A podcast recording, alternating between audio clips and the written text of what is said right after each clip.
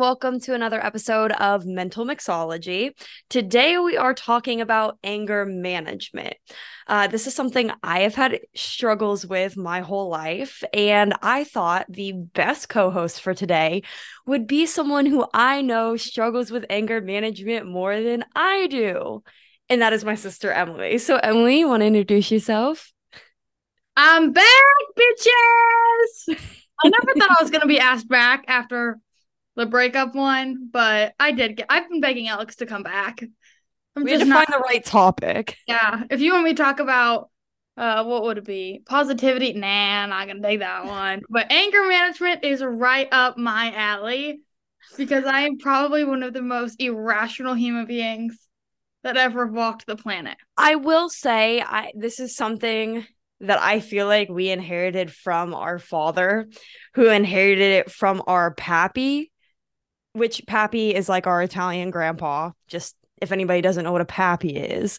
But this is something that a lot of our family members deal with. So we thought it'd be good to talk about, you know, why probably we deal with these things. And I know they're really hard to control in the moment, but if you do try, you can get a grasp on your anger, you know, how you let it out on other people. So, yeah, like I said, Emilee is going to be a uh, good example for a lot of the things we hit on today. You know, everybody who probably worked with me at Shoe Sensation needs to listen to this.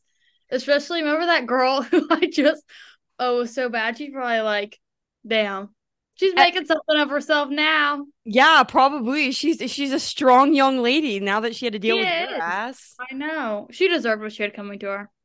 Okay. this is gonna be an interesting podcast episode, everybody. Well, and that's the funny thing is as Emilee's my sister, you know, we rely on each other whenever we get really angry. If we're not getting angry at one another, we're either calling each other or finding each other because we work together. So any minor inconvenience, me and Emilee contact each other so we can talk about it. So uh yeah, just to kind of start off, it's always good to have someone to vent to and talk to about a situation because your perspective is not the only perspective you should hear, especially when it's more of a negative situation because it can be really hard for people to be more open to other people's position and like I said perspective when you're in the heat of the moment. So, one thing I do want to touch on is, you know, anger is an emotion that's triggered by a threat, which will normally release that flight or fight response. But if you're Emilee Simon, it releases a red rash all over your body. Don't don't talk about the giraffe rash. I probably, you know, I did get it looked at, and the doctor said I could take a sedative, but that means I'd have to take a sedative every probably hour on the hour. So I'm good on that. No, but seriously, yeah. Emilee, when she gets mad, and I can't even tell you how long I think this has been going on, but I can tell, like, especially when me and Emilee are going at it and fighting with each other, if I see a rash, like her neck is where it starts. If I see the red rash on her neck, I'm like, ooh, I, I pissed her off. Like, I got her. And like, I think it's Donald Duck in the cartoon. He like turns completely red and then like smoke comes out of his ears. That's what I look like. I'm like 95% sure. See, that's, that's how we're so different because Emilee will turn red, but it's like, ooh, uh, I mean, it, it's like waving the red. Is it red? The, you know the bowls when you the bowl, wave the red, red, like yeah. towel. Oh, it just fires her up. Where when I get mad, I cry. Like, and it's not like I cry because I'm sad. You know, when you're so frustrated, I you're so pissed off. And that's the thing. Like, I'll be in situations where I am heated and I feel my eyes start to water. I'm like, fuck, like, this is not the response we want to show people because I'm not sad. I'm never just pissed cried, off. Never cried when you smacked me across the face with an open hand. You never cried. So don't say you've cried. Boy, I cried when I thought I was going to get my ass beat for smacking you. I had a handprint on my face. That's the thing. Me and Emilee have learned a lot about anger issues because we that's the thing. Our, we've seen it happen with our dad, with our pappy. And to be honest, I think another good thing to hit on is, you know, a lot of people almost think that anger management is the same as being bipolar. Because when we were younger, and we didn't realize that us ourselves had anger management issues. We would see it in our family members, but you, only really saw the good side of them. So for the longest time, we literally thought like our pappy was bipolar when he, he's not bipolar. Because the actual definition of bipolar disorder because it's formally called manic depression, but it's a mental health condition that causes extreme mood swings that include emotional highs and lows. So, bipolar disorder is not just someone getting mad at the flip of a switch. Yes, that can ent- entail also what bipolar disorder is. But if that's really the only thing triggering them to have these like extreme emotions, it's not bipolar disorder. Because that's the thing. Like, what what happened on Thanksgiving? There were like it, this was like two years ago too, and I will say, Pappy's getting a little bit older, so he's getting a little bit more. uh You gotta be easy with Pappy. He what? he's seen out. I don't. I him and dad were arguing, and and in our household, like our con- regular conversations are loud. When we fight, it's like at a screaming level. It's ridiculous. Yeah. I was upstairs, like getting ready, and I hear them yelling at each other. So I'm like, okay, I'll go see what's up. I go downstairs, and they're fighting over. They just bicker, like it's just what they do, and it's the, the day of Thanksgiving, and my pappy, you know, and angry is like, well, happy Thanksgiving. And my dad goes, yeah, I'd be a happy Thanksgiving if you learn to shut the F up. He did not say F, he said the actual word. But like said, I had to bleep myself on the podcast. So I think we're going to get shirts that say that and we're on Thanksgiving from now on. What? It'd be a happy Thanksgiving happy Thanksgiving. shut the fuck up. Happy learn to shut the F up. See, and that's the thing. We we grew up in a household too and this is why we've had to learn and adapt to different styles of you know how people act when they're angry because like for instance in our relationships with our boyfriends you know our boyfriends aren't Italians that came from this just loud household. We came from a family when you're mad at somebody, we'll stand there and yell it out until the situation's resolved. But not a lot of people like doing that. You know, I, literally my boyfriend when we start arguing he'll walk away and i will follow him and keep bickering like we are handling this. You know and it gave me more perspective because one it's selfish because not everybody handles that the same way we do. But then you get perspective and i've honestly learned that just hashing it out and screaming and yelling for like an hour is not always the most productive thing to do when you're in a heated conversation I don't know. Have you experienced? Uh, you probably have. You're worse than I am. I mean, you just have to see like Trust family does not yell at all. Like they're very soft spoken people, Same. and he's always like, "Why are you yelling?" And I'm just talking, and I just talk naturally louder than most people. But to be honest, I don't think I've ever like full on screamed at him like I have you and mom and dad and some of my coworkers. I would hope um, not. No, nobody gets to see that side of Emilee. Yeah, it's that's what, yeah. So, and that's the thing too is, like we mentioned before, we the way me and Emilee just process anger is different. Because I'm not kidding. One, when I get really angry, I'll start to cry, but sometimes I will literally, my heart will be racing so much, I feel like I can hear it. Like I can tell when I'm getting really angry. So I've started to learn like when I start getting those triggers it's like okay we need to figure something out or we're about to lose our mind. And that's never a pretty sight when i absolutely lose my mind. Do you, you do know, anything no. When i get mad um thunderstruck plays in my head and i'm just like game on. Like it's bad. Like that's my mentality. Like and it's bad but i'm like oh you think that you can bark? Like watch me. And it's bad. And i don't have the mentality to be like sit down emilee. It's like try me and this is why you have to I don't know. This is why I'm glad Emilee talks to me about when she gets angry because she will tell me about situations. Like literally a week ago, she called me and she's talking to me about the situation at work. And she's going through the story and I have to interrupt her. I'm like, "Emilee, you cannot talk to people like that." And that's the thing. I mean, she doesn't mean to be a hurtful person but that's what happens with emilee is she gets so mad she like sees red and nothing processes through. She just starts sending verbal daggers out to people. If i drank it'd be like my drunk alter ego but it's my angry alter ego. Like i literally am just not the same person. It's bad. but i can't that's where me and emilee are like night and day because I have more empathy for people. I have a really hard time being mean to people and even like and I always say to people if I am mad at you and I am verbally expressing that I'm mad at you, you have had to have done something really wrong because I honestly don't have the balls to stick up for myself and get mad at people half the time. So that's why in heck as a bartender, I never got mad that much, but I'm not kidding when I say I've had to kick people out of the bar and I was so pissed. Like I'm like Emilee, I, I had an Emilee moment of just seeing red. Like I don't even remember what I said. I just know that the person was no longer in the bar and everybody's looking at me like I'm fucking psychotic. It's it is it's insane. The like the power that comes over you. Like it's I think it's a rush of adrenaline that I'm like, oh, I could conquer the world, which is it's, so bad. It's so, so bad now we're seeing in the flight or fight response, mine is uh flight and Emilee's is fight, you know? And that's why it's important to identify how you respond to it. So then I literally just acknowledging it is the beginning to be able to control it better. Because that's the thing, a lot of people even say like, "Oh, I can't control my anger." Well, yes, you can, but you it's a hard effort to do so. It's not something you can do overnight in every different every situation is different. You know some things are going to hit you worse than other things do. And the reaction you don't know what your reaction is going to be. So that's why me and emilee are going to go through a few things you can do to control your anger.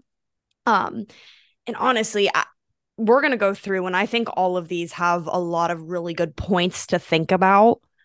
Because like i said it's something i'm trying to get better at. I think I'm the best person in my family, so that makes me feel better. But pretty good. Don't take credit away from Jen. Hey, Jen, I will say our mom is probably the best. Respect to the the coolest Simon out there. So she has hit me with headphones before.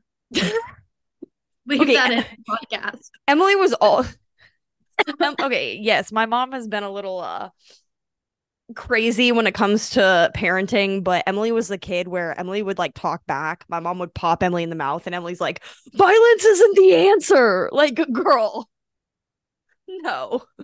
Right, yeah, I would have thrown headphones at you too if I were mom. But you act like they hurt. Like you, you, you, you. Like they're the old headphones, like the ones you got when you first got the iPhone, like six years ago. Oh, like head buds, like the cords. Yes, and I was like, wait, why'd she throw them at you? You probably deserved it, but I probably was yelling at her. About, I love my mom. Me and my mom were like this, but as a kid, oh, uh, you have to put in perspective though. Our dad traveled all the time, mm-hmm. so it was always us and our mom. So our yeah. mom double parent. And sometimes Jenny Lou picked war. Part and- of me part of me wants to okay, I'm not blaming mom, but you were a tough kid because that was the thing. Emilee's been just this loud, confrontational person since she, like literally since I can remember. Emilee was the kid that like my mom would try to discipline her, and Emilee feared nothing. Like, you want to whoop my ass, whoop my ass. I'm gonna keep talking. Emilee did not care. And I feel like that has transcended into her adulthood, which she's gotten better about it. And Emilee, I don't think you're ever okay. Sometimes you can be disrespectful when you're angry we're yeah. working on that but that's the thing is i think she's learned kind of when and where and who mm-hmm. to be able to talk in certain ways too you know if someone is equally disrespecting you i'm not saying it's right but you're not the only one where people are like why is she saying these things you know because you do have to stick up for yourself but i believe in being the bigger better person where emilee's like i'm gonna make this an even game yeah and i would say though like as much negative as it is how confrontational I am, I think in some aspects it does have its benefits because not saying like you let people walk all over you, but like I've worked a lot of places. I've worked in a lot of industries where, you know, people kind of back down, but if you don't ever advocate for yourself or stand up for yourself, like people are gonna treat you how you act. Where if you, you know, the one time you stand up, you're like, hey, like I'm not putting up with this then it's like okay like she's not going to put up with it anymore. Yeah. And i think unfortunately that's like a lesson most women have to go through working in a i mean we work in pretty much a male dominant industry. Yeah. Um, you know and it just it is what it is. I agree. And I, and I think too people do use the way they react to anger as a defense mechanism cuz like you said, um me and Emilee work in a male predominant industry and I personally have had a lot of run ins with just coworkers not talking to me the same way that they would talk to other people that we work with. And obviously, that hits some chords with you, you know? So I've even had to say to myself, like, I need to stick up for myself, but I also need to be respectful because I'm in with within the workplace. And like I said, I just, I'm on this and I've not always been like this, but I'm just really stuck on trying to treat people better than they treat me. I don't ever want to stoop down to the same level as someone, even if I am defending myself. Because that's the thing. I, I, and someone's told us this, Emilee. I can't remember who. If you can remember who told us this, let me know. Because I'm pretty sure you know what I'm about to say, or when I say it, you will. But someone in my life told me, you know, people will respect the person in an argument that keeps their composure versus the person that just loses their shit. Actually, I think it was dad. Yeah. Because that would happen with me. When I'm around people I'm close with, that's when when I get angry, I just kind of shrivel. When I'm out in public, I don't really have the balls to keep fighting with somebody. But if it's my family, like Emilee, my dad, my mom, I'll go toe to toe with them until we can't scream it out anymore. And that was something that my dad told me is, you know, the person who keeps it together in the argument is respected more versus the person making low blows, saying childish comments. And, and that's something I always keep in the back of my mind is I always want to be respected. I don't want to have this person stoop down to a level because I'm being childish and like calling names. Cause that's the thing is when people get defensive and they're angry, they'll start poking and making jabs that are, I don't know the word I'm trying to use but it's like, Emilee, if we were fighting about something at work and I just started calling you ugly, like, oh, you're just so ugly, like something that's not even relevant to like what's going on, I'm just getting defensive because I'm angry. You know, people that do that? Oh, 100%. And I think it's more of like when you knock somebody's ego, they're going to knock yours right back, right? Or they're mm-hmm. going to try and hurt, oh, not physically hurt, but like emotionally hurt something that's close to you, that's connected to you, mm-hmm. to say something you know, we we where we work our dad owns. And um a lot of the time you know people get angry and we're the first people to get oh boss's daughter daddy's the ceo you know. And mm-hmm. something that like we don't take to heart because me and alex have turned out magnificent the roles we're in. But people know that like it's almost a knock like yeah you're right like we do work here because of our dad. And i think they say that to affect us but we're kind of like man like you're stating the obvious here yeah. Well, and I think a big thing too that I want to hit on because I think this happens a lot, like the whole ego, like ego side of arguments between fe- friends. Emilee, I know we've done it before. We do it all the time. When you're fighting with someone, that is never an excuse to make low blows. You know, and that, and I say that because I've gotten in instances, and I even do it too. I am just as guilty. Someone will start making low blows about things that aren't relevant, like I just said. Or they'll take something that you've told them that was maybe something secretive or something close to them. They'll take it in a moment of anger and throw it back at you. And I am stating this right now one, that is never okay. And two, that is the easiest way to fuck up a relationship with someone because granted, like I said, me and Emilee do it. We're sisters. We talk through it. We understand, and we understand each other and kind of the way we work. But for instance, friends, even ones that maybe you're not like extremely close with, you throw something back at them in a fight that was something personal to them. If someone did that to me, friend wise, I probably wouldn't speak with them again because there's no need for that. I know we like, you know, and eh, eh, I don't know. What are your thoughts on that? I think I mean, I just don't think it's ever called for. Yeah, no, it's never called for. And I think that if you share personal information with somebody, and let alone, you know, I've seen it where like you share personal information and you get in a fight and they go tell somebody else. Ooh, it's not, yep. you know, they come to you, they're like, oh, hey, did you hear this? And it's like, dude, mm-hmm. I told you that, like, because we were friends. And if you're going to go do that when you get pissed off, then like, you're not friends. That's just no. the it. And it, it's hard to realize. I've lost more friends probably than I could count. But like, um, I don't like that's my number. Like lying and that I will never talk to you.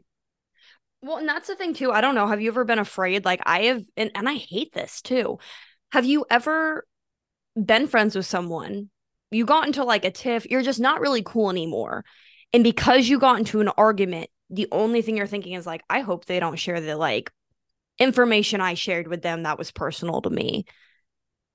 Um, I just this is bad, but I just don't share personal like stuff that come back and haunt me with like other than like Alex, my boyfriend. Like I just I don't because You've never had like a best friend you confided in and you stopped being friends with them and you were concerned that they were going to go like run their mouth about you. no. I think people are, are kind of scared of me though. You're funny. I can't like to this day I can't remember a single friend that's done that. I think people are just like, you know, but it goes both ways. Like you want to go spread dish about me, like I can go do the same. Yeah. You know, I No, think all, all my friendships that have ended have been like unknown. Like I couldn't tell you why we stopped talking or stopped being friends, Yeah. but it just we just stopped. Happened. Yeah, Yeah. and I have no idea why. Well, okay, so we're going to start going through the list of ways to control your anger. So, number one is think before you speak or react to a situation that makes you angry. So, you know, in the heat of the moment, it's really easy to say something that you're later going to regret. And, you know, it's good to take a few minutes to collect your thoughts. And, you know, before, like I said, before you speak or act on anything. And I think this is really important because I'm notorious for letting little things that don't even involve me make me mad. Like someone, I'll be in the office and someone will just, it- it's something stupid.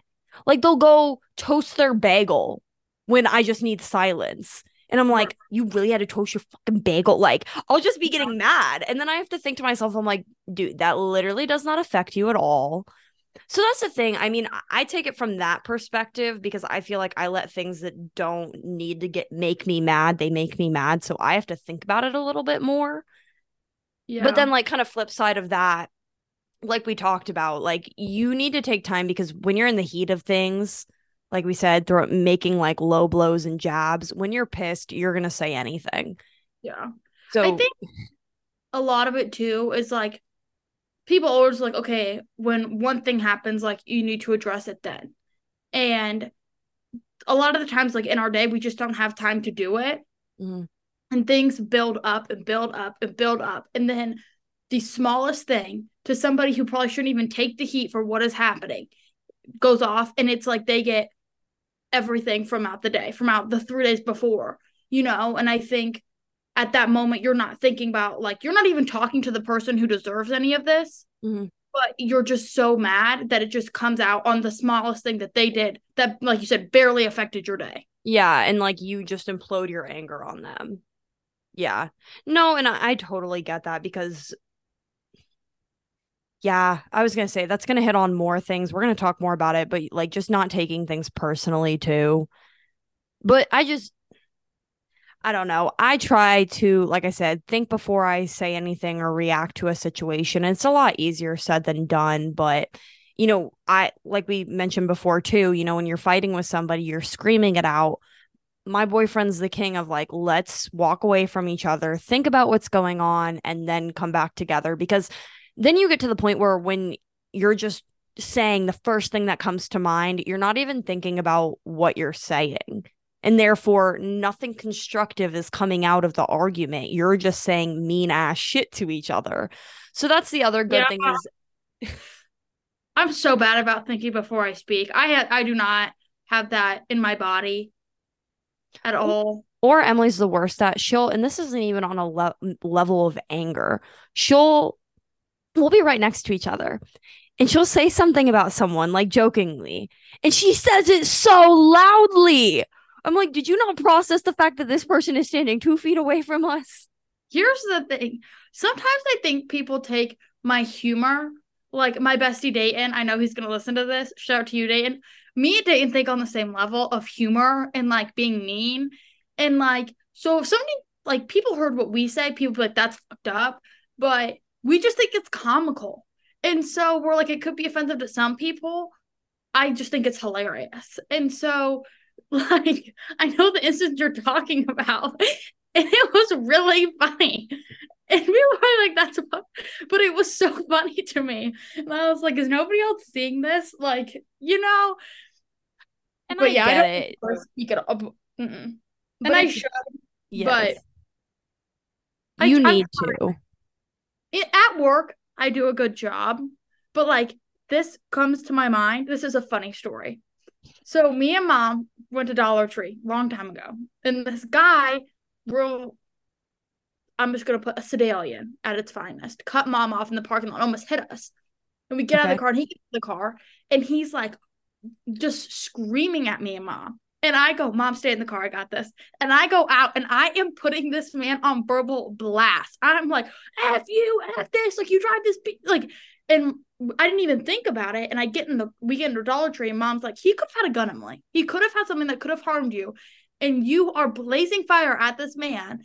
But to me, I'm like, he almost hit me and my mom. Like, you know what I mean? But out of anger, yeah. you say this and you don't know, like you said, you don't know what people could go say about you, but you don't know what people could do. Yeah, how they could react.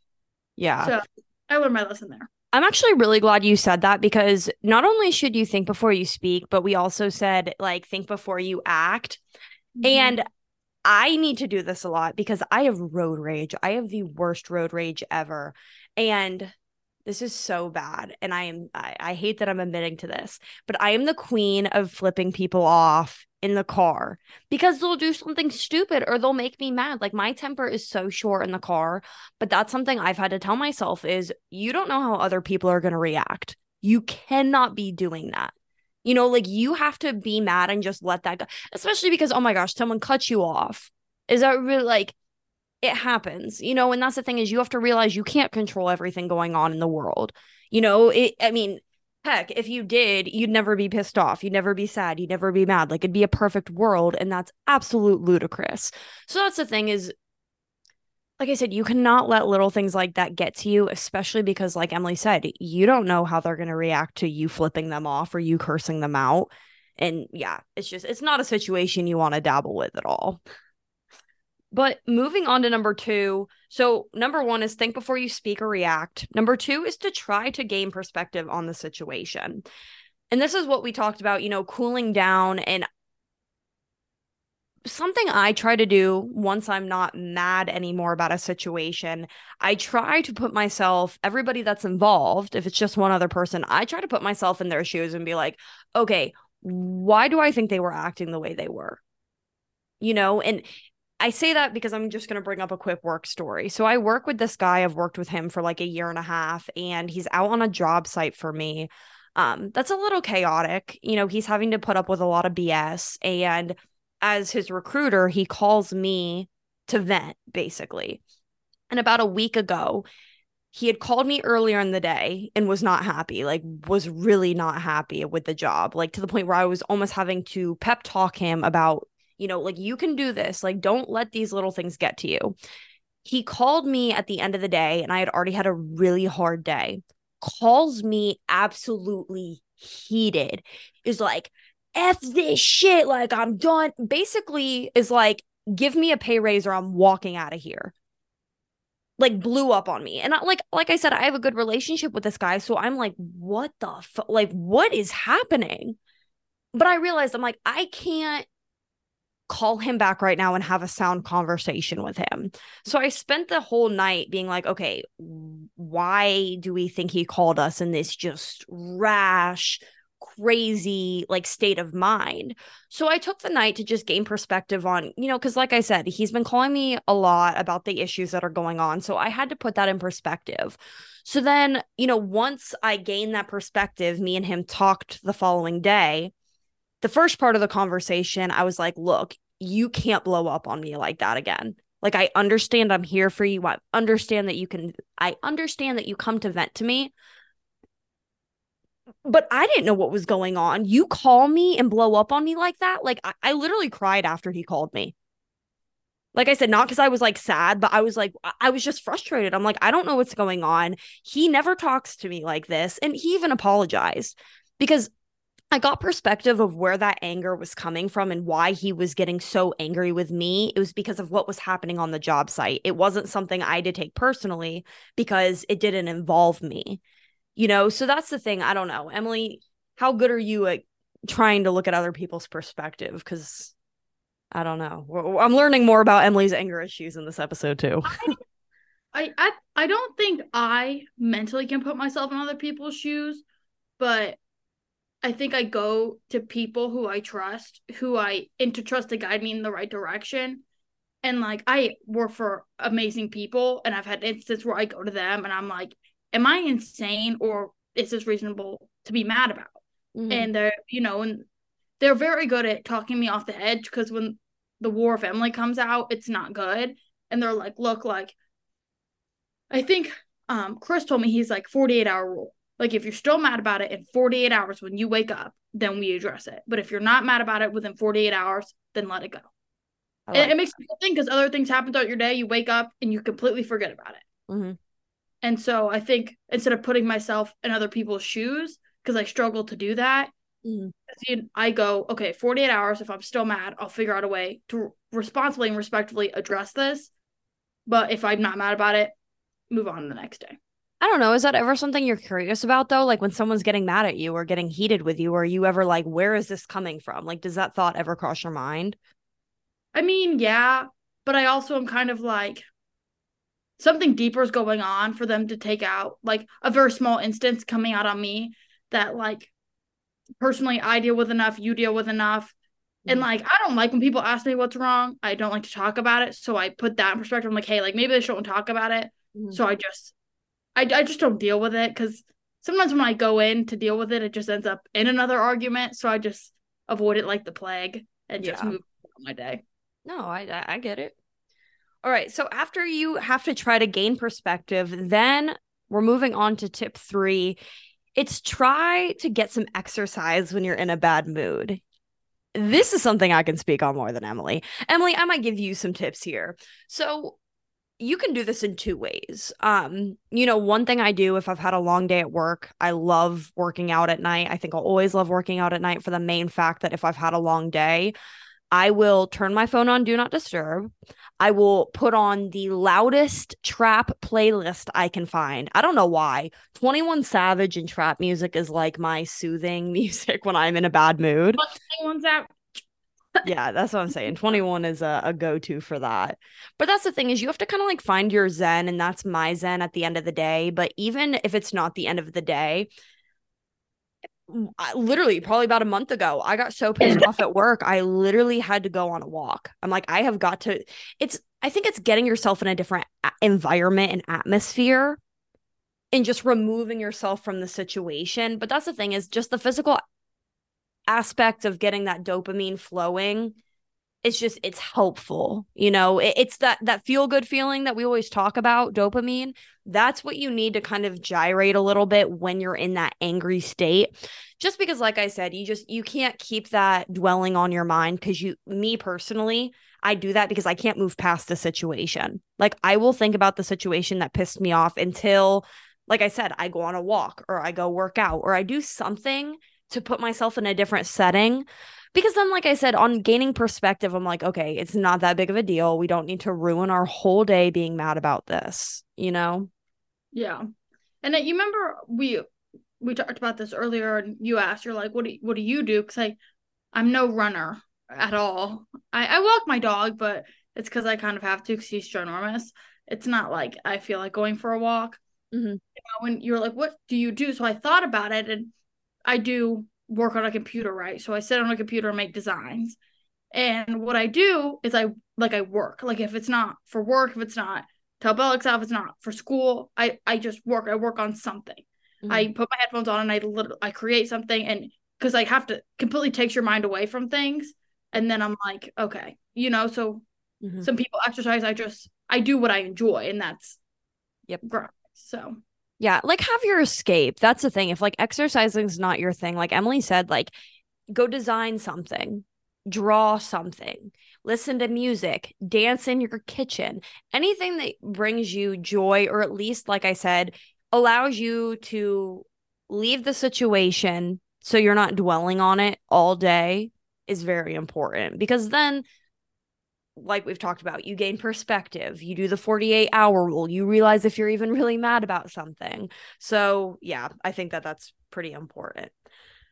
Now, going on to number four, it's, I, and we've hit on this too, but just removing yourself from the situation to really take a time out.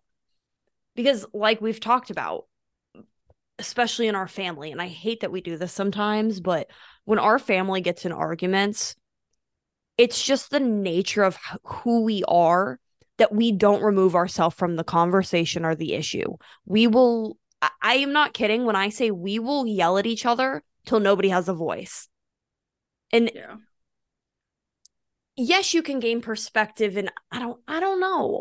When I was younger, I thought that it was very constructive, but I think the older we get and when we have arguments with our family, I realize that it's not helpful. Like I am so stuck on the fact that like walking away and revisiting the conversation after we've thought about it. And like I said, getting perspective. That's something me and my dad have worked a lot on within like our daughter father relationship is when we fight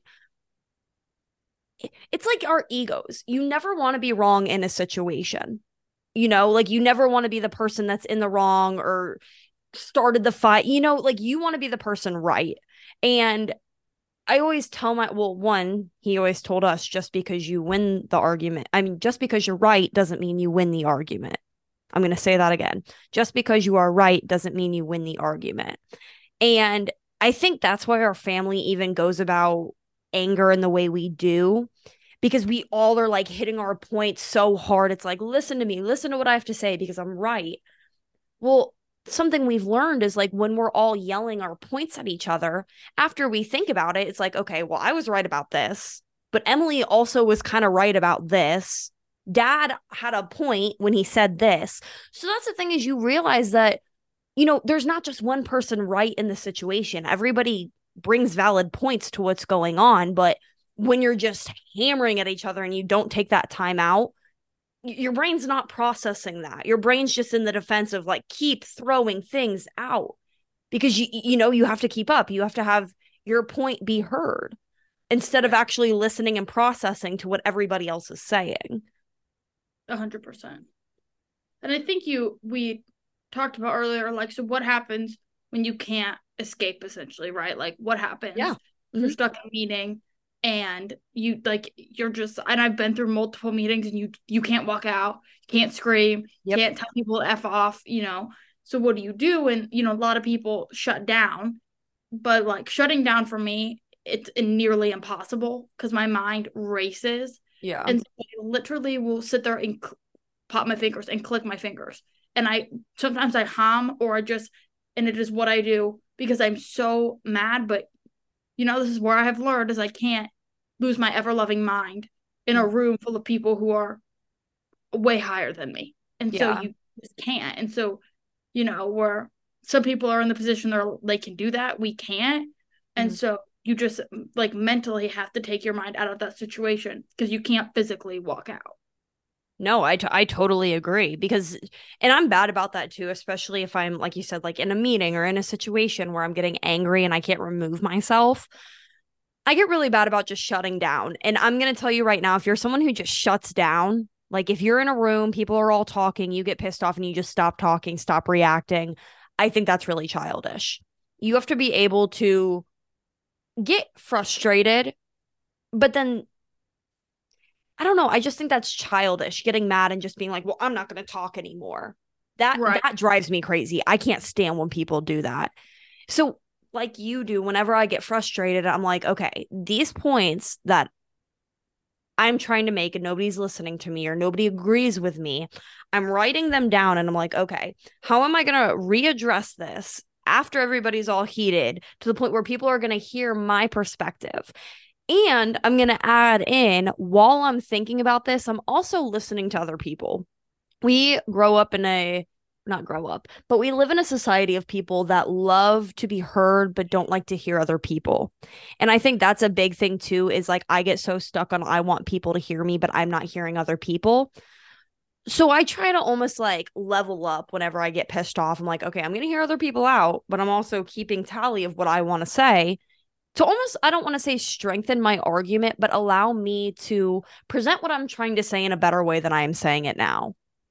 Yeah. I also think, you know, sometimes people don't want help, is what I've come to the realization of. Like being able to admit that, like, you can't do something or you failed to do something and like somebody comes and lends you a helping hand, people cannot accept it and people get mad and that's when they get irrational when you're not you're just trying to help to help the situation get resolved or get done faster or more efficiently it's like and you it's not like you people get offended though right and it's not like intentional but you're like hey like you know technology to me and elex to everybody in this generation is like the back of our hand because we grew up in it mm. but to people our parents age who didn't grow up in it to us a situation that would take them two hours would take us 15 minutes yeah and you know it's like you don't you're you are offended but you're just you're just trying to help mm-hmm. and then they get offended and then the well, shit. That's why you have to it's important and not everybody you get into an argument or confrontation or you get angry with are you going to know very well. But i think it's really important to be able to understand the person that you're dealing with per se. Because that's the thing is the way I handle confrontations with Emilee is completely different than how I handle confrontations with my boyfriend because I know they're two different people and they react to these conversations totally differently. So that's the thing is like let's say I'm trying to help Emilee and it's something graphic design that she's good at. I'm like, "Hey, like let me she will get really defensive because that's her expertise, but I've learned you have to approach it in a certain way with Emilee. It's like, oh, you're I can't be like, you're doing this wrong. You need to listen to me. I have to be like, oh, that's really cool. Maybe do this or thinking about doing this. Being suggestive instead of assertive with people too goes a long way. Yeah. Because that's the thing is if you start being assertive, people will take that the wrong way. And then whatever you have to say, they're not listening to, they're just in defense mode. And that's how you get someone to shut down so fast. I do it. I've seen Emilee do it. Like I, I, I mean, a lot of people close to me, it happens to them. But it's part of the ego thing. Is we all want to be the best at something. We all, you know, a lot of us think that we can handle things, and it's not a bad thing to ever get help or someone's feedback because they're trying to be constructive. I just think people need to realize that they have to go about it in the right way, or they're not going to get the response that they're wanting. Right. I agree. going to number five um, is identifying possible solutions and triggers. You know, so instead of focusing on what made you mad, work on resolving the issue at hand. And then you also have to communicate that. So, this is something that's super important to do after the fact of when you get frustrated, is like just self reflecting, you know, of like, okay, why did I get so heated? What made them so heated? Did I ag something on? Could I have approached that better? And to be honest, I do this all the time. I've so, like I do it at work a lot, like at the bar, in the office, and multiple people can attest to the fact that I they like asked me something or tried to have a conversation with me and I was a bitch. Like raging, rude, like wasn't helpful because I was in a bad mood. Either I was tired, I was hungry, just something stupid. And after the fact, when I like think about back on like things that have happened or what's the word I'm looking for? Um, interactions I've had with people, I will go up to somebody after the fact and I'll be like, I am really sorry for being a bitch earlier. Like I was in a bad mood. Just because I think it's important that you show people that you are self-aware and that's always what I'm trying to establish is like, look, I wasn't trying to be rude. I was in a bad mood. I wasn't trying to put it off on you. Cause that that's something a lot of us do too. Is we take our bad mood and we push it on to other people, which will create tension and fights. And that's how a lot of people almost have negative relationships too. I know a lot of people that their first interaction was something negative and small and they didn't talk about it. So they were kind of like beefing for a little bit. But then you actually talk about the situation. And you're like, oh shit, that was kind of stupid. Like, you were just hangry because you didn't have breakfast. You looked at me cross eyed when, you know, you really didn't mean to. So it's a situation like that that like i said it's between getting perspective on it and just being self-aware that you're not always handling situations as you should be um i think that's more on like the side of just like solutions that's not hitting on the trigger side i don't know do you ever look back at your interactions with people and realize you shouldn't have called people the names that you probably call them because i know you're a name caller I am a name call. I to be honest with you, I probably could like offend people so bad they'd lock themselves in their room for 20 days, which is not a plus, and I don't look at it as a positive. It's just I'm the queen of low blows. But I think that I eh, take the crown on the dog going back with their tail between their legs. And I think Wait, like you're the dog with the tail between the legs? Yes. And I think, you know, my dad and me are the same exact human being. And we will say things in the heat of the moment that we never mean to say. And I think, you know, I have gotten better on not doing that, especially when I know that it's not allowed, that I would, there are serious repercussions. But I think it also takes a person to go back and be like, hey, because not a lot of people can admit when they're wrong and when they mess up. A lot of people, you know, just are like, you know, what happened happened. And it takes, and it's taken a lot of coaching me over the years through many people to be able to go back and do that. Because a lot of time I'm like, I don't care. Like they deserve the head coming for them. Yeah, you don't and, think you, know, you did anything wrong until someone tells you, basically. And then, you know, my mom's the biggest person of like, you don't know what's going on outside of this, which I agree to a 110%. But again, they also don't know what's going on with my life, right? And I think the biggest part of anger management is you have to be able to separate work, mm. school, personal, because if you carry your home life to work and then you're just pissing everybody off at work, now you're going to be pissed off at work and your anger is in two places. Mm-hmm. And, you know, I know a lot of extraordinary people who have been through unbelievable circumstances and you would never know because they were able to balance that. And I think that's where anger management falls is you have to learn that like okay what pissed me off at work can't come home with me and piss off my mom my dad my boyfriend because mm. and everybody you're just mad all day it's just yeah. you know and mm-hmm. then you know you i think that's two points like you have to know if you're like me and you do lose your cool you have to know that like one that's not okay and you have to fight that battle every day but two like you have to go back and make amends because yeah. that relationship never gets fixed. Well and i think it's important too and you can even have that conversation with emilee i think. I don't know you don't always know if people are going to hold you accountable around you emilee's really lucky that you know if i hear what's going on or i know what's going on you know our parents will do it but we hold each other very accountable for what we do and how we act. And that's something that not a lot of people have the luck of having people do that to them. So, you know, if you're someone who gets mad easily or you don't think you handle your anger situations that are not ideal, you don't handle those the best, it's not bad having a conversation with someone close to you and just be like, look, I have a temper. If you can to help me be better about it, call me out when you think I'm not in the right or call me out when you think I go overboard.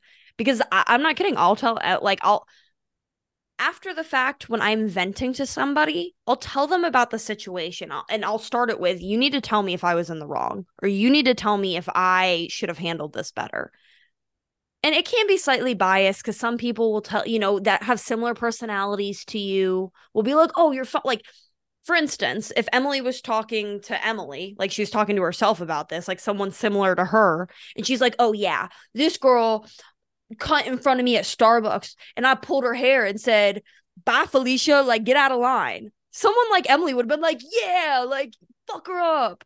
Where if she would have told me that, I would have been like, dude, like you're lucky you didn't get your freaking butt kicked by this girl. Like you have to have people that give you that dose of reality that you don't want to hear. Because, like I said, it gives you perspective on the situation. And I think perspective on situations is so important because like i said we are people that love to be heard but don't like to listen to people. So you have to put yourself in their shoes because in the moment you're not listening to them. Yeah i i agree. It's it's hard and to me like i don't know. It, it is the battle i face every day because i have a short temper when it for one and for two when that temper hits, it's zero to 100. It's not like, oh, I'm at a 50. No, it's at 100. And there's nothing that will calm that down. Like, it's like I, you know, and it, then the rash happens, and then, you know, people's feelings are hurt. And like, so, like you know, you have to get what? I said, keep going.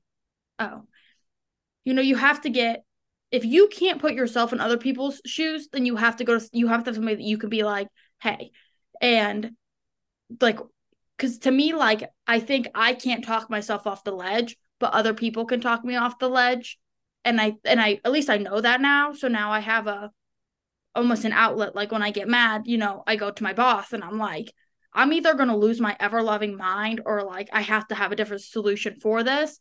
And then I think when people know that you struggle with this, then people are there to advocate for you. So my boss is like, hey, like this cannot keep happening to Emilee. And I'm not saying like, what was me, but because it drives me up a wall. And eventually that uh, I'm going to snap and it's not going to be pretty. So we, it's like prevention, right? Mm-hmm. You have to prevent certain things from letting things happen. But then again, you can't control situations. And that's something Emilee has to work on too is yeah, you can go to the people that are causing you anger, but then again, like that's not the realistic aspect of life. You know, mm. it's like a traffic jam. You're late for work and there's a car accident and now traffic's backed up for an hour and you're getting pissed off. Well, you can't control that. Right. And that's something like me personally, my whole day will be ruined because I'll be so pissed off about that. But it's like, you can't control that. That's the inevitability of life. Like, you have to be able to let go and move on, or at least understand, like, okay, this is going to happen. We need to work on how we're going to react to it. Yeah. And one thing, too, that I was hitting on when you were talking about, you know, going to your boss to talk to her whenever you get upset or pissed off. I want to say it is really beneficial to have somebody to vent to. But the thing I want to make a big note about is when you are venting to somebody, you need to tell them, you need to verbally be like, hey, can I vent to you? Yeah. Or when you're done, say that because I think a lot of people, or just like relationships when it comes to, you know, romantic relationships, friendships, family, you'll come home from work and you're heated about what happened and you're just rattling shit off to the people around you.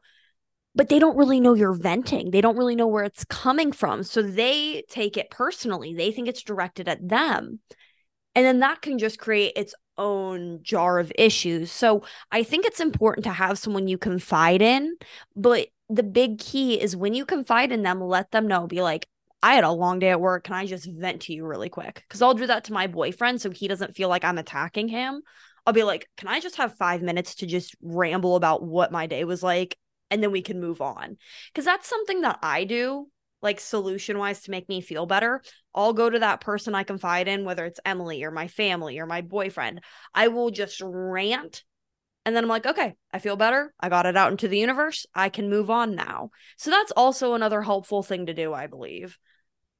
I and I think you have to have somebody in similar shoes because you know like our boyfriends don't know how where we work functions right like how things happen so quickly and turn around where like you do right so a lot of times this miscommunication is why i get that's why everybody gets frustrated right and i'm like well this didn't happen when it said it was going to happen and they told me four days later you know where elex understands the business we work in. She's like, sometimes it falls like that, and there's nothing anybody can do. Yeah. Where you know, if I went to my boyfriend, he'd be like, "Well, why'd that happen? Why? You know what I mean?" And mm-hmm. then, you know, it's not you don't get the same effect because then you're like, okay, then he was still wrong. But when I talk to Elex, he's she's like, it happens. Like you have to adapt.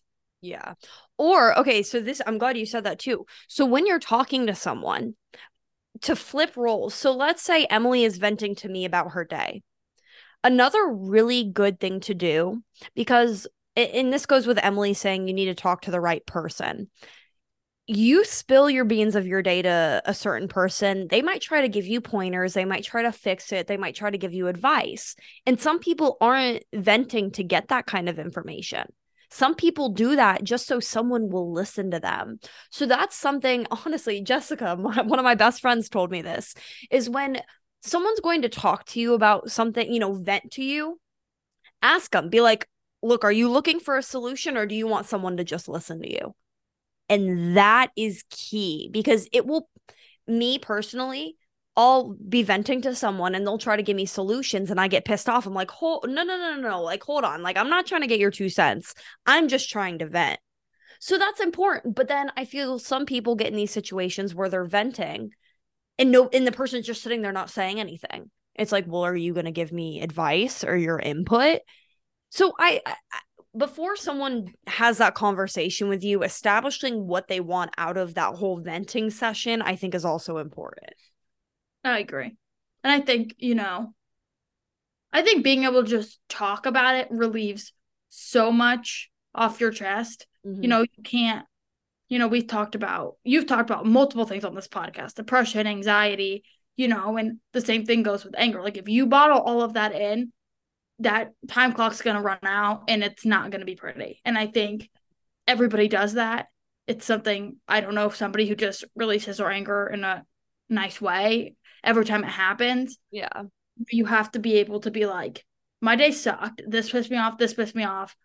And once you say it, then you move on.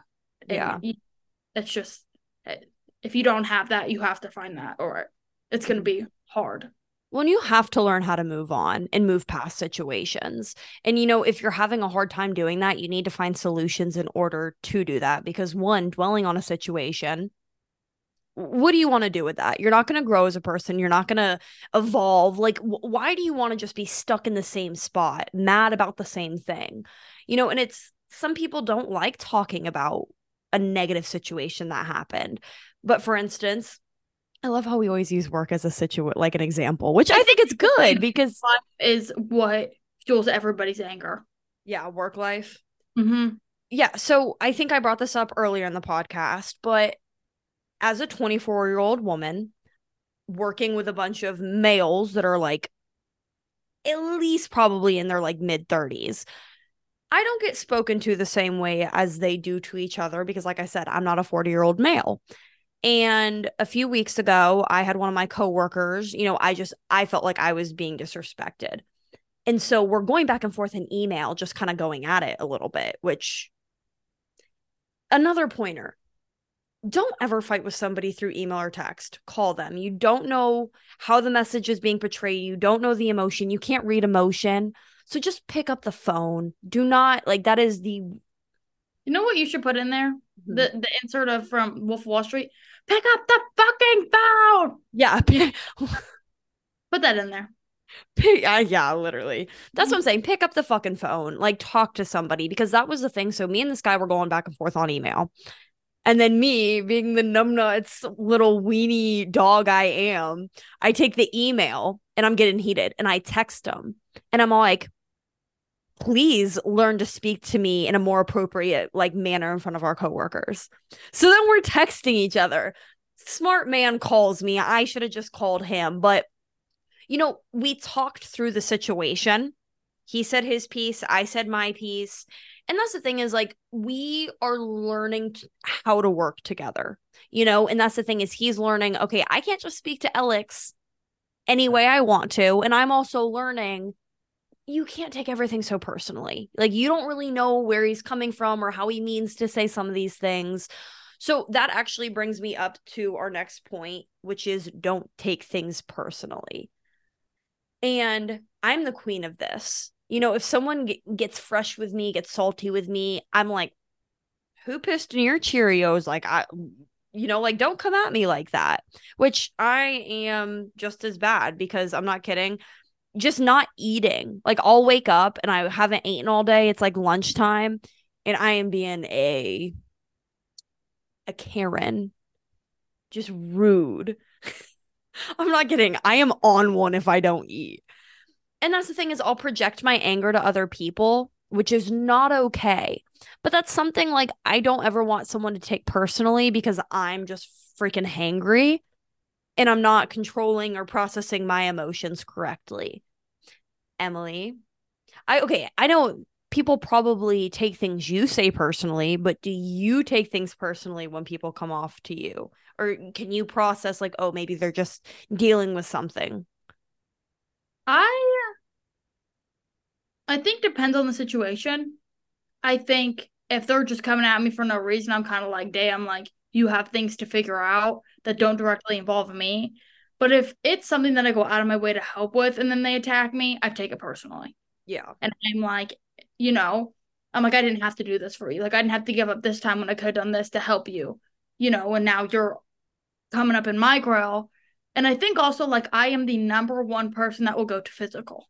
I think and it's it's horrible. And I haven't gotten like my sister's the most like the only person I've hit multiple times. That better stay that way. Yeah, because now I can get arrested for it. That's But- the reason why you really, is- Emilee. The reason why because I'd never hit a coworker. Let me just say that there. I just, you know, like my um, like when I get angry, like and I've, it's been my whole life. I'll throw things, I'll hit things, I'll punch things. I it it is my dad to the T because I'm like something has like I physically have to do something to let this anger go. And I haven't hit or broke anything in a very long time. Good job, Emilee. But you know, I remember I got into this confrontation when I used to work at the bar with this girl, and I'm like, we can go outside and handle this if you want to. Like it is where my mind goes to because I you're just so mad. Like you can some people can decompress and walk away where I'm like, I have to go rip this girl's hair out and I will feel so much better about myself. And you can't handle anything like this. But especially in the workplace, I can't go around smacking people in the face. So I had to learn to be like, and I had to learn this at a young age because at 18, I was managing a store where I was the leader. I was the one held responsible. So I can't go, you know, and I can't curse people out. Mm-hmm. And so, you know, I I was told that like to never lose my edge because your my edge is what I stand on, right? And that's what people do not mess with. What do you But mean by an edge, though? Like, expl- like. I I've been t- told by my boss that I give off that like I will stand for what I will stand for. Like, what you, you believe in. yeah, I will not step like if I'm passionate about something, I'm like a bull and I will truck through. And Mhm. it does not matter who gets in my way, who tries to stop me, but it's when you hit that roadblock. You know what I mean about the one person Yeah. who just will help you out to get to your goal. Where I'm like, what the Mhm. and that's the learning curve I have to get on is where, you know, I'm I'm going so fast to complete something and I can't get somebody on board. And you know, it like I said, you know, it's not a, a personal attack, you know what I mean? Like we were just talking about, but you know, if it the the goal can't get completed is where I Mhm. shut down, I think. Because Yeah. you know, I run hard and I so want to do you. So basically, to make that come full circle, you almost take things personally because it gets in the way of what you're trying to do. Like you think people are keeping you from getting to that end goal. Yeah, and it's probably not their intention at all. I don't know anybody who would do that, Yeah. But you know, it's like people, I think we were brought up to be very strong women, right? And our family is very joking, like offensively joking, and we never take things to heart. Yeah. But people always make the comment to me that, you know, I've been called things, I've been told things, and I think they're funny. And people are like, I would go cry. And I'm like, and it's not because our our family does that to hurt our feelings or to be mean. We just we take them as jokes. Yeah. So I think we stand out a little bit above people. And I think why I talk to people sometimes the way I do, because if somebody said to me, I would take it as a joke. Where if I probably called somebody a stupid, you know what, they would probably cry and be offended, where I'd be like I would laugh. yeah.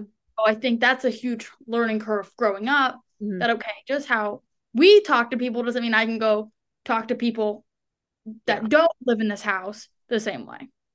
Okay, so I'm going to hit on a few things that you just said. So, one, with you saying that, give people the benefit of the doubt. You know, you don't, they might have a joking personality, they might have a sarcastic personality. You just, you can't take the things people say to heart. You know, you really can't. You're the one. You are big. You're your biggest critic. You're the person who should be working. I'm trying to, trying to find the words I'm trying to say back to just you can't let things that are not within your control affect you. You can't let what someone and how they're acting affect your mood. So that's the thing is you can't take things personally. Um I do want to hit on and the next point we're actually going to go on is using humor as a release of tension. So we're going to kind of we're going to go back to that once I hit on this cuz I think you also made a good point. Um you know we talked about working out or you know different solutions of when you're angry and I will be quite honest, I almost took up boxing. Like I dead ass when I was in college almost got a punching bag because I would get so mad. I kid you not, the exact words I'd say to myself is like I just need to beat the shit out of something. I don't know what it is. I'm not kidding. I, I hmm, I'm the queen of throwing things. That's my temper tantrum. So whenever just a little backstory. Don't huh? act like you don't be smacking people around. Because if anybody knows the Thanksgiving battle between me and Elex, we'll go we'll go down that at the end. We'll we'll we'll, we'll hit the Simon MMA matches at the end. Ding ding ding. But that's the thing is so in just hitting on things that we can't control, just releasing anger. So when I was a junior in college, um it was I was running for Miss Missouri. I was going to school full time. I was working two jobs. Um, I was in mock trial, like I was on the mock trial team for UCM. And then to just add one more thing on, I was trying to get my like insurance light. You know, like how you can sell insurance. You You're probably don't know that. Insurance license? Yeah, dude. Like while I was going to, I don't know why. I'm the queen of just stacking so many things on my plate. And I was having a day where just nothing was going right. I was irritated. Well, I, I didn't get my insurance license because I couldn't pass the test. And that's why I was so pissed. I Thank was God. literally Yeah, I would never let you sell insurance. Stop. okay, back to my story before Emilee wanted to make fun of me. So, in the midst of all this, I had one day where it was like the second time taking my test. I had studied all night. They effed up scheduling my test. So I basically studied all night and they weren't like letting me take my test and I had just all these other things happening around me. I I was just ready to implode. I'm not kidding when I'm like, I just want to fight somebody. Someone say something to me so I can just start swinging. I go into the bathroom because I was on campus when all this was happening. I go into the bathroom of the business building and I had my keys and I just throw them as hard as I can. And then my luck, my keys explode everywhere. My key fob breaks. Every single key on my thing like falls off. They're under all the stalls. I'm like, you know, like when when you lash out and it doesn't go how you plan, so you're like all pissed off, picking up your keys like on the bathroom floor. Oh, yeah. Well, I'm doing this. I'm crying because, like I said, I was mad. And then this random girl walks in and like my keys, like they're under every stall. So she goes in a stall and my keys are there. She like slides one of the keys out and like doesn't say anything. I'm like, this girl probably thinks I am psychotic, crying, picking up my keys. But the point is, throwing my keys was not a good idea because then I had to pay for a new key fob, which was a little expensive. Like, that's the thing is, you don't want to do something that you can't repair in the midst of your anger.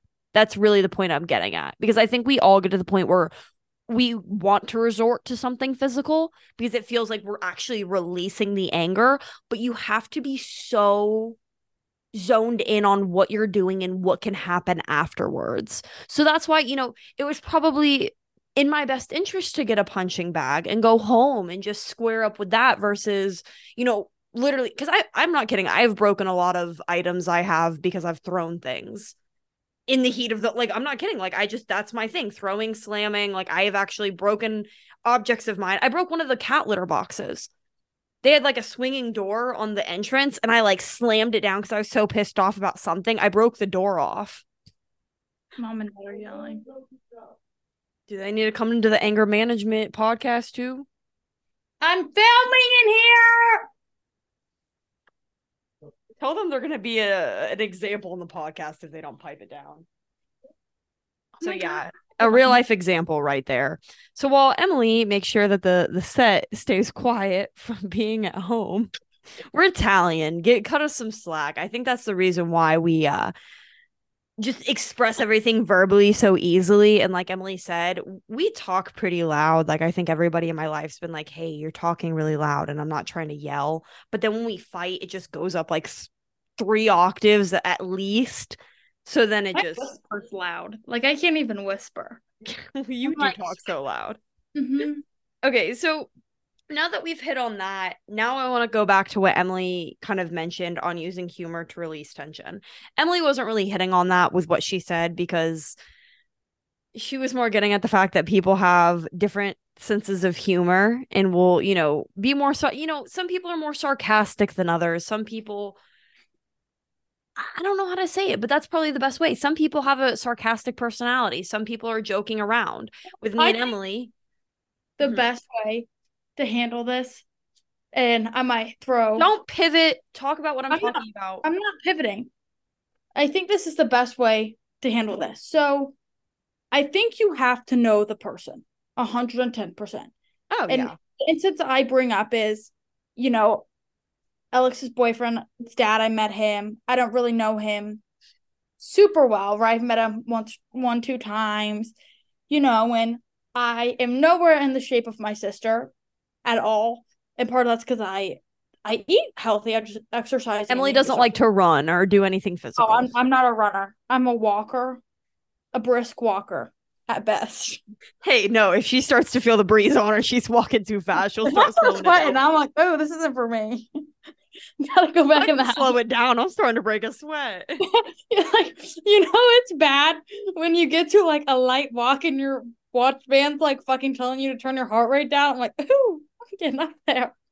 and by all means, I am not obese. I am not fat. I just, I, we're working on that. Emilee's an average human being. She's not Yeah. someone who's in the gym all the time, but she's not. No, like my I'm 500 active. I pound walk my life. dog. I take my dog, like, and I and I eat pretty well because I don't eat a lot of meat, so I eat a lot of vegetables. Mhm. So I meet my sister's running for Miss Missouri, right? It's after the pageant, and we're talking. You know, I brought up she's thinking about going back to school for nutrition. And I made the joke. I was like, imagine uh, like my sister in college with me. I was like, might just mess around and switch my major, and my sister's boyfriend's dad looks she kind of looks at me. He's like, well, I wouldn't do that. And I I didn't know him, right? Like I had no idea who he I didn't know that he was a joking person like this until I told my sister, right? Because in my mind, I'm like, who is this man telling me this? And you know, Basically, Emilee thought he called her fat. That was the thing. Emilee, that's how Emilee approached the the conversation. She's like, I I kind of think uh Garrett's dad called me fat, and she tells me the situation, and like Emilee says, that's like her first interaction with him.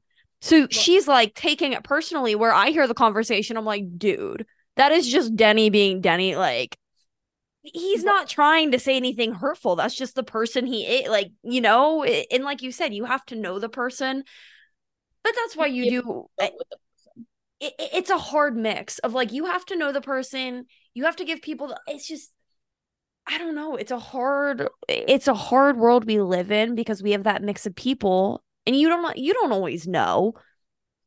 And you know, I think in his defense here, he's like, you know, she's been dating my son for God knows how long now, right? Mm-hmm. And I am a very joking person.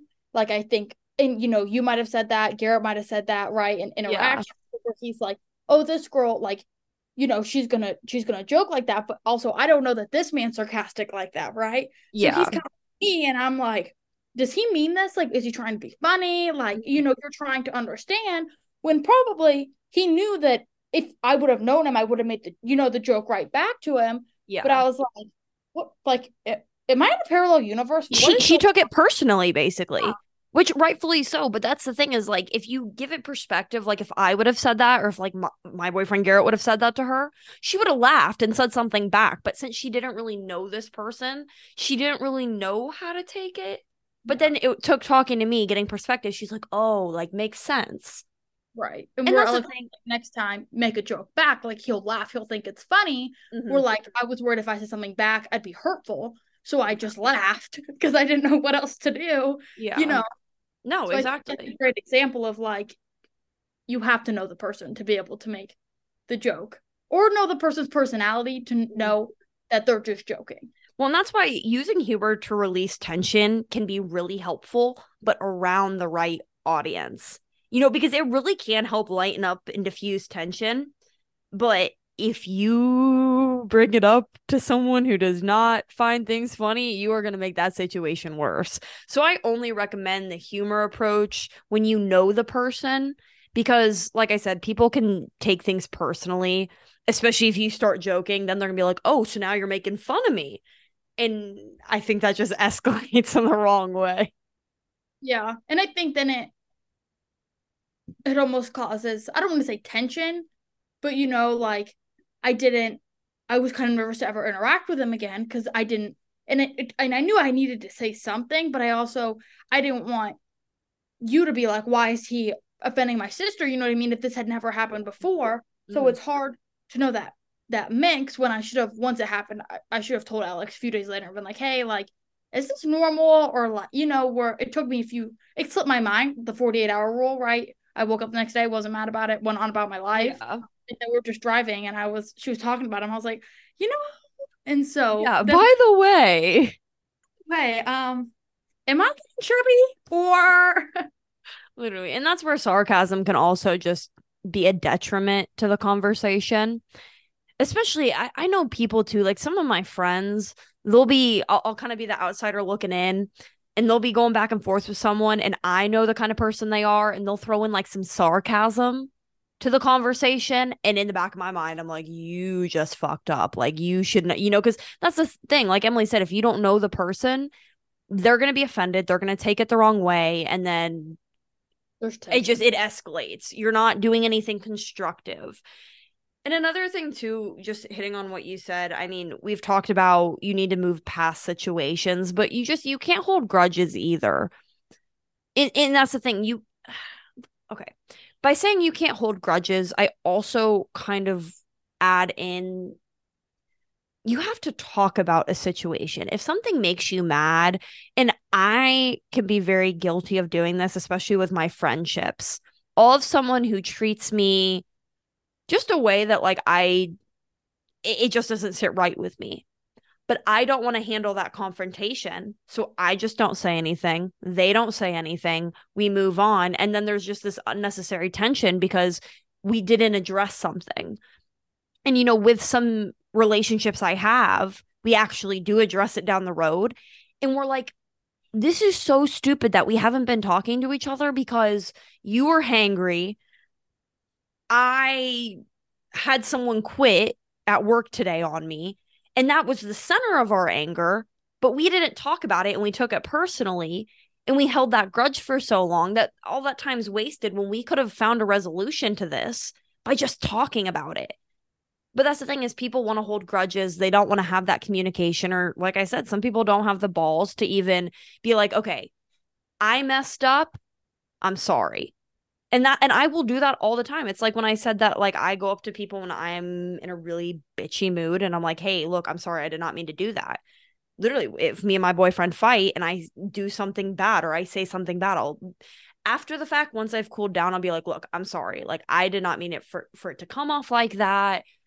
I just let them know where my headspace was so they can understand why I did or why I said the things I did. Because that's the thing, I'm never trying to be a mean person, but like we've discussed, when you're angry, you almost you, you, you go in defense mode. You know, you start using the defense defense mechanisms that you know to protect yourself in that moment.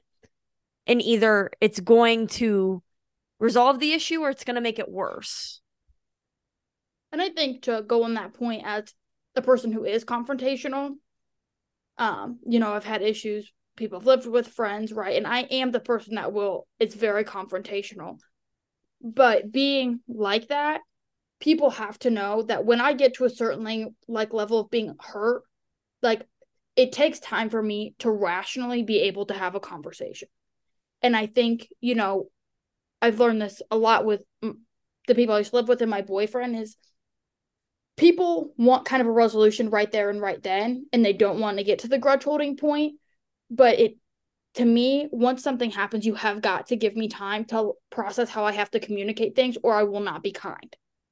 And i think how long though? Like how long like how long has it taken you the longest period that you can think of to move past or be able to okay so if you fight with somebody how long did it take you to be able to go to them and talk to them about it so you could cool down and gain perspective?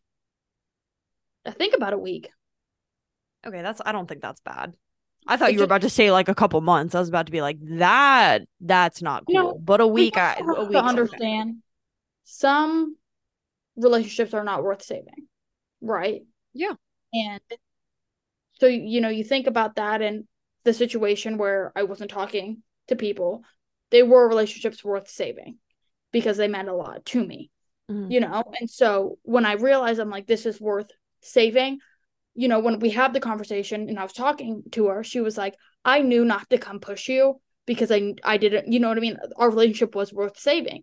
So Yeah. she knew that she could not push me until I was ready to talk because we both knew that equal sides were hurt, right, in Mhm. the situation. Yeah. So where she is kind of like, I want to fix it right there and then, and she's not confrontational, so it would take me to go to her. I just wasn't ready. yeah. And I had to be the one that had to be ready to go to her, but I can't go when I'm still mad, or it'd be the same situation, maybe worse. Yeah. Well, and you can't be selfish. Just because you handle a situation a certain way does not mean another person does. So just because you want to scream it out or you want to handle it right then and there does not mean that works for the other person.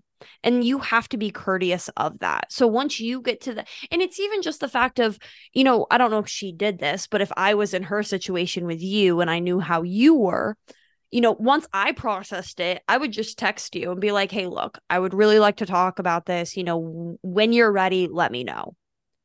And that's the thing communication is the biggest tip to overcoming situations like this. Because if you don't talk it out, if you don't give a person the amount of time to process something and then come back to it to talk it out, you're going to ruin relationships. I've even seen families, families that don't talk to each other because of just something stupid. It was like a misunderstanding. And being an outside person that's not in the family and you hear about what's going on, you're like, a conversation like this would just fix everything.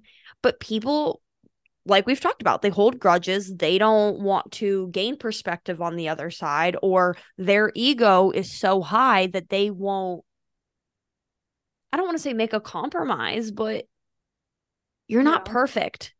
In a situation, you're not always right 100%. And that's something that when you start to understand that and grasp that, you grow as a person. Because, like I said, I think that falls under the category of just being self aware. And I think, again, with anger management and the 48 hour rule and separating, being self aware of how you handle situations is the number one key. Mhm. I think you you have to know who you are to know, okay, you know, I'm gonna take my boyfriend for example. He went to the military to do a job that has like the highest suicide rate in a job Mhm. because he was gonna go into planes and he was gonna control the planes and he's like, you know, you mess up your job, multiple people die, right? Mm. And that weighs on him. And so he's like, you know, self-awareness is he's like, I I can't do this. I can't mentally work a job like this to where my life, people's lives are in my hands, right? Yeah. Same situation, like you're like, okay, I could never be a lawyer because I could never be told I'm wrong, right? So you have to one, I had to make the career path to know like I could not be told I'm wrong. Mhm. And two, you know, you have to then you have to shift how you handle situations, you know, and Yeah. you have to put yourself in the shoes that you can strive in. Yeah. Well, and like you said too, like it, like the example you used, if you don't like being wrong, but you're like dead set on being a lawyer, you have to acknowledge that and be like, okay, this is going to be an obstacle. What can I do to overcome this obstacle so my anger doesn't become a detriment to my career?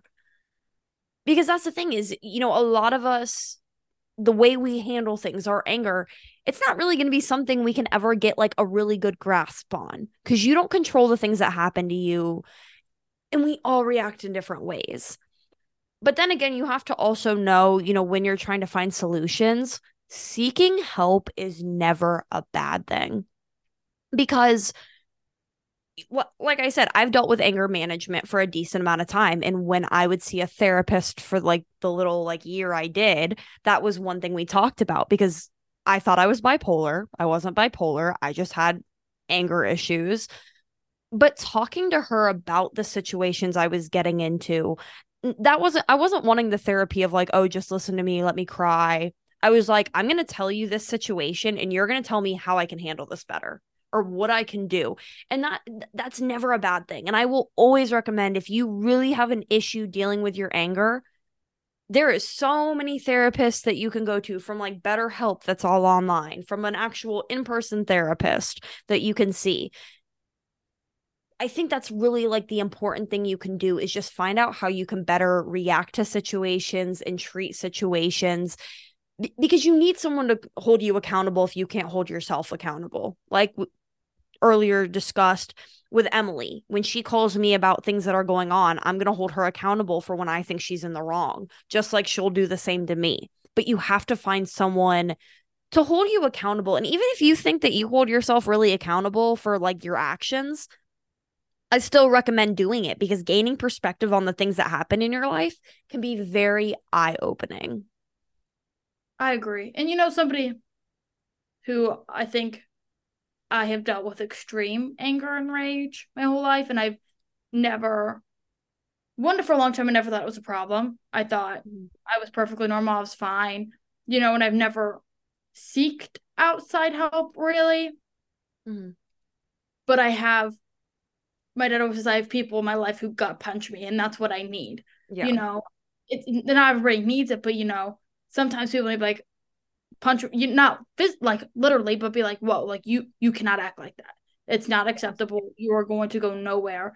And i think from having that at a, at a young age that i've been able to management 10 manage it 10 times better than if i wouldn't have had the people around me to help. Yeah. And don't get offended when someone tells you that. If someone's telling you you're out of line or you should act better they're saying it because they give a shit about you. Because i'm telling you right now they don't give a shit if they don't say anything to you if I care about somebody and I see them, you know, it, if I would have wanted someone to say something to me, I say something to someone I care about.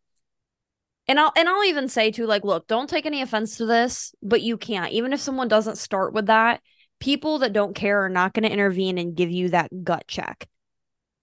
People that's the thing. Like and I know people that take it personally. They'll get mad at people for calling them out for things, but it's like they're doing that because they care. They want you to become a better person, you know, and they want that same energy from you too. Like that's why me and Emilee do it to each other. We call each other out when we see that we're out of line because we're trying to evolve each other as young women and we're sisters. It's kind of our job to keep each other in line. Yeah. I think we should get to the fun part of the show. I knew yeah. Okay, yeah. So I, I feel like you shouldn't tell the story because you're gonna make me seem like I a should. psycho. No, no. Gonna, I'll, I'll, I'll, give you it to you. Tell, you okay? Are we talking about the smacking story? Oh, I've got, I've got, I've got two. Of okay. when I've been physically abused by my sister. Stop. We're gonna we're gonna go over some stories on how not to treat people. Let's just start with that. Alexandria. Okay. In my defense, there's no defense here. You open hand slap me across the face. There's no defense. None. okay. So little. Before okay, before we share these stories though, I'm going to make you first start with what the learning lesson is. Okay? So the learning lesson of this story I'm about to share is violence is not the answer. So we were young too. Like uh yeah. I was at least in high school. I was like a freshman in high school, freshman or sophomore. doesn't know there's a four year age gap between me and Elex. Yeah, I'm the older sister by four years. We and high school or elementary, but there was always that four year jump. So keep that in perspective in this instance. And so me and Emilee, yeah, me and Emilee grew up really close, you know, and we were the kind of kids that we would play. We had these days, and this is when we lived in Atlanta we would play like house where we were like moms and we had all of our baby dolls and we would play house all day and the main goal was because i had like a trundle bed when i was growing up and we'd make that like our hotel room because we'd go on vacation like the staircase was our airplane. I uh, literally and we can even ask mom. Gta on the ps4 yeah we played gta that was literally we, we had the best imagination. So we would play like moms and we'd have all of our babies and we'd start with being on the staircase. That was the plane ride. And then we'd play GTA and that's us driving around the new city we went to. And then it would end with us going to the hotel and we'd have like a sister slumber party at the end of the night. Never happened. When i say me and emilee never made it to the slumber party every single time we would fight and we would end up i mean just hating each other. To, yeah we wouldn't sleep over. The whole game would be done. We wouldn't play anymore that was how me and Emilee were. I mean, we were sisters that loved each other, but we also had our fair share of fighting. And whenever we got older, that's when the violence started to come. Um I don't even know who'd start it, to be honest. It, it would just be like one person would start with a push and then it just turned into like a slap boxing match. I think the other thing is dad found it comical, right? so because my dad wanted boys so bad, and he got two two girls, and I'm more tomboy than my sister, but two girls who do dance gymnastics. And so where my mom would be like the scene from Step Brothers spraying us with the hose, my dad would be like, Yeah. And so I think dad just wanted to see who would like legitimately win. Yeah. Like he wanted to see who the stronger sister was. But so okay, wait. I gotta finish my story. Oh, I know I rambled. I rambled. I know, but okay. Story is so I was like uh let's just say I was a freshman in high school, so that makes Emilee fourth grade. Fourth grade, yeah, I think fourth grade. So my parents. I'd be in sixth grade. If you were a freshman in high school, that's tenth grade. Bro, minus four would be sixth stop, grade. Stop. That's irrelevant. oh, Lord, this is why we fight. Emilee wants to bring up irrelevant things. That does not matter. Fourth so grade we, a big jump. I was in the junior high. Okay, we were both young. Okay. So I was babysitting her. She was having a friend come over, and Emilee being a little pain in the ass. I don't even know what provoked you to do I this. know. That's why you should let me tell the story. Elex pissed. So I didn't have a phone, like an actual phone. I had a fucking iPod, and Elex had a phone, and I wanted to use her phone. And she was in our rooms are like this, right? Separated by a hallway. They're across the hall from yeah. each other. And I forget they can't see me. And for some reason, I just decided to be a little shit and take her phone and lock myself in my room. She no, so she snatches my phone, runs into my into her bedroom, slams and locks the door. And like I said, our parents aren't home, and she knows damn well her ass would have been beat for doing this. So I'm like by myself trying to handle this situation. Emilee's not listening to anything rational, so I am beating down the door like you better open this door. Or when I get in here, I'm gonna kick it. Like I was trying to be threatening. Elex picks the lock and I'm sitting on my bed and I have her phone and I was being mean. I was like, ooh, I'm texting this. You didn't think I was gonna pick the lock, did you? No, because our locks are hard to pick at the house. She picks the lock and I'm like, fuck. I didn't say I probably did say fuck. She comes in and I have this my remember my bed time I had that headboard. The yeah. the like ones with the shelves. And we start wrestling and the phone goes on the floor and we are like tossing my sister's significantly bigger at the time we're tossing and turning, and she's on top of me. An open hand slaps me across the face, and we both just froze. No, because I think it was that moment of like, I'm not kidding. I that's the hardest I've ever hit somebody in my life. Oh my but she then Emilee was going through the like, oh my god, did she really just slap me that hard? And it just stopped. Like we looked at each other like, oh my, like that just happened. So you know, I start sobbing. Right? I'm like, you had you could see the handprint too I'm on her cheek. my bathroom, I'm crying, and my friend rings the doorbell. Like five minutes later, too. She's like, and, and like, I'm a noticeable crier. Like if I cry, you'll know for an Dude, hour. And this was, I think, like the first time she had come over too. Like this was a new friend yeah. of yours. This was not like a BFF, oh, like oh, new me, like, yeah, like grade school. And so she's like, "You gotta ice your face. You gotta fix your face." Like freaking out because like my friend's about to come in the door. I have a handprint across my face. She's gonna go home saying I get abused from my sister. And so I don't know how it resolved. I think we can yell at each other, smack each other, and then five minutes later we're completely fine. You didn't steal my phone again. Let's just say that. I didn't steal your phone. But the next best one is Thanksgiving.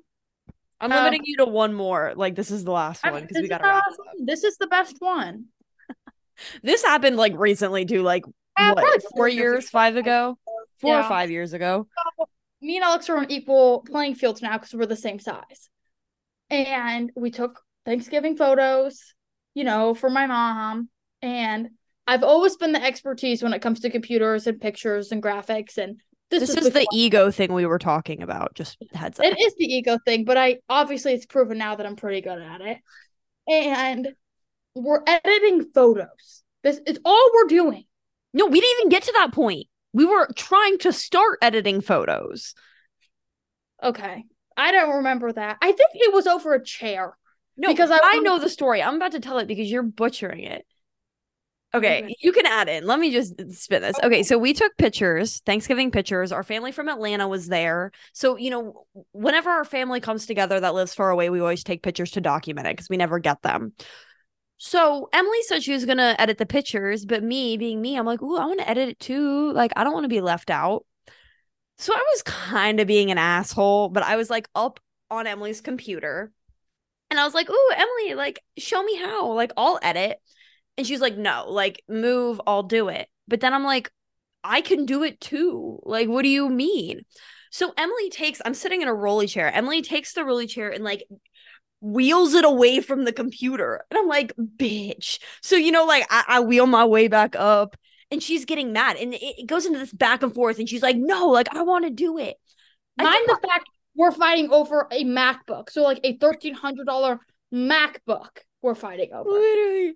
So we start this back and forth, then turns to this physical alteration of like, I don't even understand how it got to that point, but these little pushes turned into me and Emilee standing up, like squaring the fuck up with each other. And our poor aunt, she is a Southern belle from Georgia, like this sweet soul. She doesn't want any part of the violence. She comes running in and just like separates me and Emilee. Because, like I said, we were at the point where like punches were starting to be thrown. I to be honest with you, I don't think she would she could separate us. I think it took dad because I think she pushed us and we were still like Yeah, I was gonna say yeah because honestly, that we just said that's the thing when you're with family, like seeing that red. I don't know for me seeing red with family. up and it, it took my dad pulling me off my sister like me and Elex apart and I think my uncle because we'll still swing. We were still like and Yeah, at this point we're equals in size. So like we can throw punches. It's not like oh a slap in the face. No, we were like fist closed swinging on each other. yeah, And what? 10 minutes later, we're editing the pictures completely fine. yeah. Well, and that's the thing too is you have to realize like I think the the pointer of this is if it would have escalated more, there's a very good likelihood we would have broken that computer. I was a poor college kid. I can't afford to pay for a new one. Like that would have didn't have any not been a fun situation. Yeah, Emilee was still in high school. Like she would have been doing chores for her whole life for free at oh, that point. All the sticks and golf balls. Yeah, pick up all the right sticks and golf balls from the yard by yourself. That was the worst chore ever. No kid. wagon. no wagon. Yeah, put the sticks in your shirt. Like you know when you'd make like that little like bag with your shirt. That's what I would do. And I'd pick up the golf balls. I cannot stand you. Okay, so as we wrap up, are there any other things? Maybe actually, let's do that. Emilee, as you've grown up as a person, since I think your the way you handle anger is different from mine, what is one thing you could tell your younger self about the way you deal with anger that you think you could have benefited from hearing? The 48 hour rule. Okay. For I, I think that's good. And if you're still mad about it 48 hours, Mhm. find a way to handle it, but don't handle it there and then. Yeah. I think I would say just for myself, don't take everything so personally. That's the thing. I, I take things so personally when I shouldn't. And, and that's the self coaching I have to do with myself now is when I look back and I'm like, bro, like, you shouldn't get upset. Like, it, it just, it's not worth it. And just to end on it, you know, before you really get mad about something, look at your position in it. Like, do you have a reason to be mad? Why are you even mad? It's just, and it, there's a lot of thought that goes into all of this. But at the end of the day, self awareness is key. Having other people help you with that self awareness is key. And like we said, go seek help if you really need it or if you want to learn how to tackle it better. It's nothing to be ashamed of. It actually, I think that you are a stronger person for admitting the fact that you need help to handle things in a better way. And it's only going to benefit you. So there's really no downside to it. And I also think anger is normal. It's not just Very because you get normal. Mad is not mean something's wrong. It is. It's normal. People are gonna make you mad. Mhm. You know, it's just you gotta learn how to handle it. Exactly. But thanks, little squish, for coming on the podcast.